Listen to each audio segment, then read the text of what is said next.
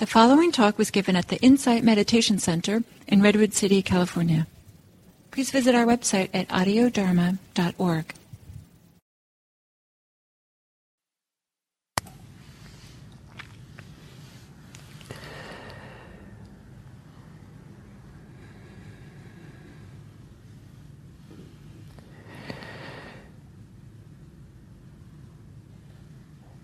So, my friends, so this is the last talk on this having to do with instructions on mindfulness of the body. And uh, next time will be mindfulness of emotions. The um, I was reminded yesterday by someone that she had asked me many years ago for some books to read on Buddhism and I had told her that the only book she needed to read was the book of her own body. And um, apparently, this was made a very good impact on this woman, this, this practitioner. Um, and uh,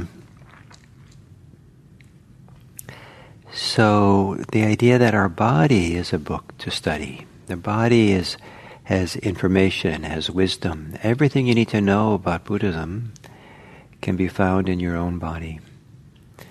And the meditation practice that I did in Burma, that I, when I was really learned this vipassana practice, was, as I've said, was was a sensory awareness practice more than anything else. Certainly, we were mindful of the mind and mind states and mind activity, but there was this default to always feel and sense how it is physically, the sens- sensory level of it. And part of the advantage of that is that um, sensations are not thoughts.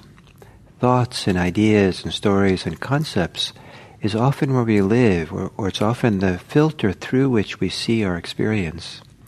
And so we see things a little askew because of those ideas we have, those concepts. And even simply having a concept of something the concept can have a kind of uh, enduring quality. A concept is like Platonic concepts are unchanging, and so there's a kind of feeling that things can. And if we see through that filter, it can feel like oh, nothing changes. And so if you see your friend um, always in, through the filter of some difficult experience you had ten years ago, then you're not seeing how the friend is changing or different every day or every occasion and every minute and every hour. But you're stuck in that fit, that lens, that perspective.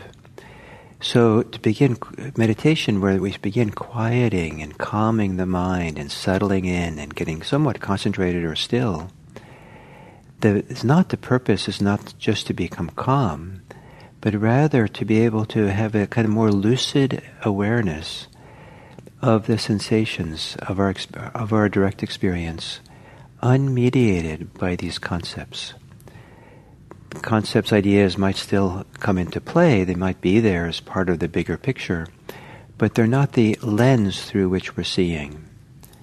And we're able to perceive or to feel much more directly the direct sensory experience and uh, and then to begin seeing how that is shifting and moving. The seeing the inconstant, impermanent, shifting, changing nature of sensations has two major benefits that I can think of.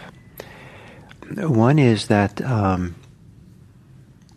um, that uh, the tendency to fixate on something uh, has usually a lot to do with holding things in a kind of permanence or thinking things are permanent or trying to make them permanent, trying to make things as they are.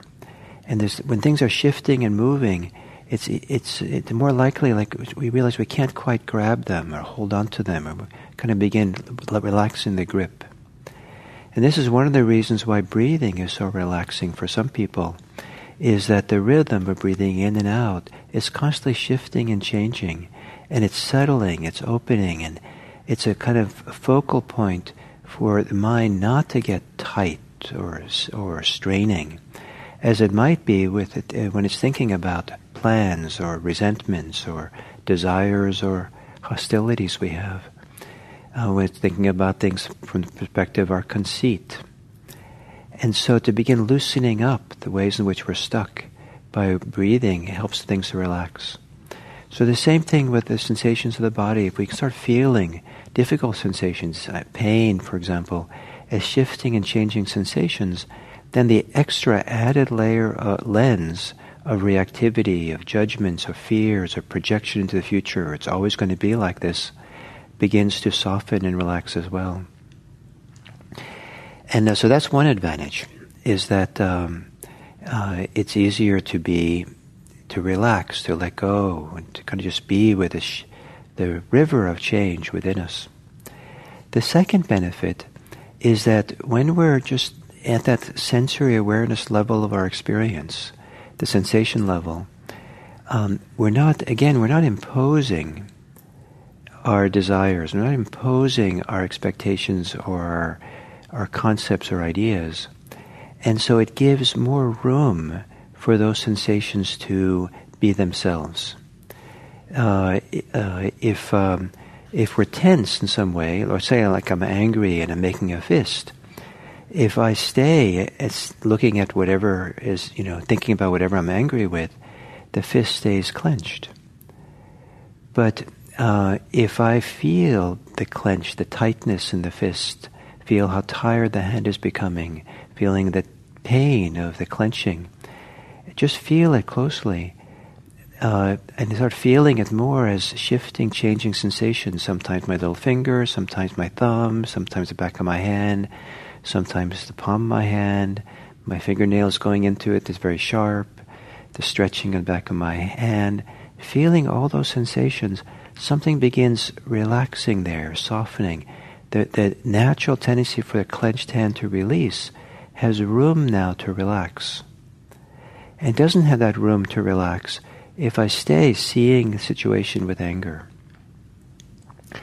So, so there's something about creating that uh, this awareness of sens- sensations, sensory awareness stuff, is um, allows things to be um, flu- uh, makes it's like, kind of like giving room for things to move towards health, things to begin flowing and moving in the way they should. And the amazing thing is that those things that are a byproduct of tension, a byproduct of clinging or holding, strain, attachment, those things begin to dissolve. And those things that are a byproduct of an openness, of a generosity, of kindness, of, of uh, emptiness, spaciousness, those things begin to grow. And this wonderful re- uh, movement that the things that cause suffering, things that have to do with attachment, begin to dissolve. If we make space for things and room for things, and the, like the clenched hand begins to relax. The open hand and the sensitivity of the open hand, um, the um, the uh, this gesture here, mudra here in Buddhism, it means the Buddha does sometimes is a gesture of friendliness. And uh, the gesture of the open hand pointing down is a gesture of um, of um, safety, offering safety to people. And so there's something happens with the open hand, something releases, and so and so in this process of feeling and sensing and discovering our body in a deeper way, the sensations, and not being stuck on anything, but being open and receptive, something begins shifting in our body, shifting in our heart, shifting in our minds. And, and uh, because the body is so closely connected to the mind and the heart, as the body changes, so the mind changes. As the body relaxes and softens, so the heart does the same. So, in this sense, um, reading the book of your body is so profound, so significant. The body, in some ways, the experience body, the body that we experience, to a great degree, uh, it, uh, how we experience is, is influenced by our thoughts, our minds, our judgments, our priorities, a selectivity process. That we select what to pay attention to, maybe based on our desires, our fears, our conceits. And so to stop making these selectivity process, but allow it to open up, is um, is really great. There are some schools of uh, vipassana, insight meditation, where they do body scans, systematic, going through different parts of the body uh, over and over again, and so that the whole body steadily over time is visited with this kind of generous attention and seeing and feeling and making room for that part of the body to show itself and be seen and maybe relax or unfold in a good way. In the tradition that I teach in, we don't generally do the body scan systematically, but it's more like we have the idea is that um, the body knows what needs attention.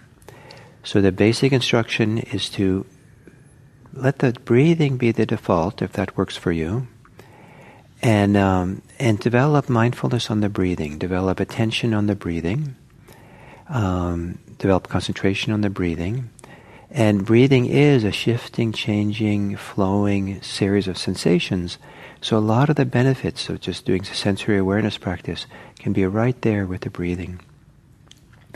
But if some other sensation becomes more predominant, then the idea is to switch your attention from the breathing to that predominant sensation in your body. And, um, and just be with it as long as it seems to need attention and be present for it and feel it. So when it's acknowledged enough or it's, or it's shifted and changes and, and it kind of faded away or become less strong, then go back to the breathing. And so it's a little bit random where the mind might go, what part of the body might speak over a long period of time, much of the body gets our attention. But it's not done systematically. Uh, uh, the body knows what you need attention to. And so, this idea that the, the wisdom of the body operates, whether that's literally always true, I, I don't know, but it's a wonderful attitude that, oh, the body knows what, I need, what needs attention now. So rather than saying, oh no, this shouldn't be happening, oh no, I shouldn't have this pain, oh no, I shouldn't have these, these sensations, the idea when we do this practice is, oh yes, the body is speaking to me now. It, uh, this is, it, the body is saying, here, now this needs attention. And you don't make it any more complicated than that, the interpretation, but uh, just a very different attitude. The body knows and then feel and be with it, and then come back to your breathing. If there's a lot of strong sensations of the body, maybe you, there's a long time before you come back to your breathing. That You would just kind of maybe go from one sensation to another and just tap into them and be with them for a while. And when in doubt, come back to your breathing, be with your breathing. And if breathing is not a good object for home base for you, then uh, some people's home base is just body sensations all, all over the body and just kind of gently letting the attention just flow and move between the different parts of the body as the body speaks and shows uh, you what needs your attention. So, thank you. So this, uh, last week talking about breathing, and this week about the body, um, is very important in many ways. But for what's coming, it's extremely important as a reference point, as a basis, a foundation for practicing mindfulness of emotions and mindfulness of thinking, which is also coming. We can be more wisely present for emotions if we're really grounded in the body. So I won't be here next week. I'm going on retreat, and I'm delighted that um, uh, Nikki Mirghafori is coming to uh, teach next week. Wonderful teacher here, and it's been substituting for me regularly uh, on uh, this YouTube uh, teaching. And um, so you're in good hands. And then when I come back, I'll pick up this the series on Introduction to Mindfulness with Mindfulness of Emotions. So thank you all very, very much. And um, And um, if you'd like some homework during this time, I would encourage you to review uh, what we did this week about mindfulness of the body and the homeworks of different days that we did, just for the, just kind of deepen your your appreciation, deepen your connection to your body for this next uh, you know ten days while I'm gone, and um, see if you can become a much more a better friend with your body, well connected. Thank you.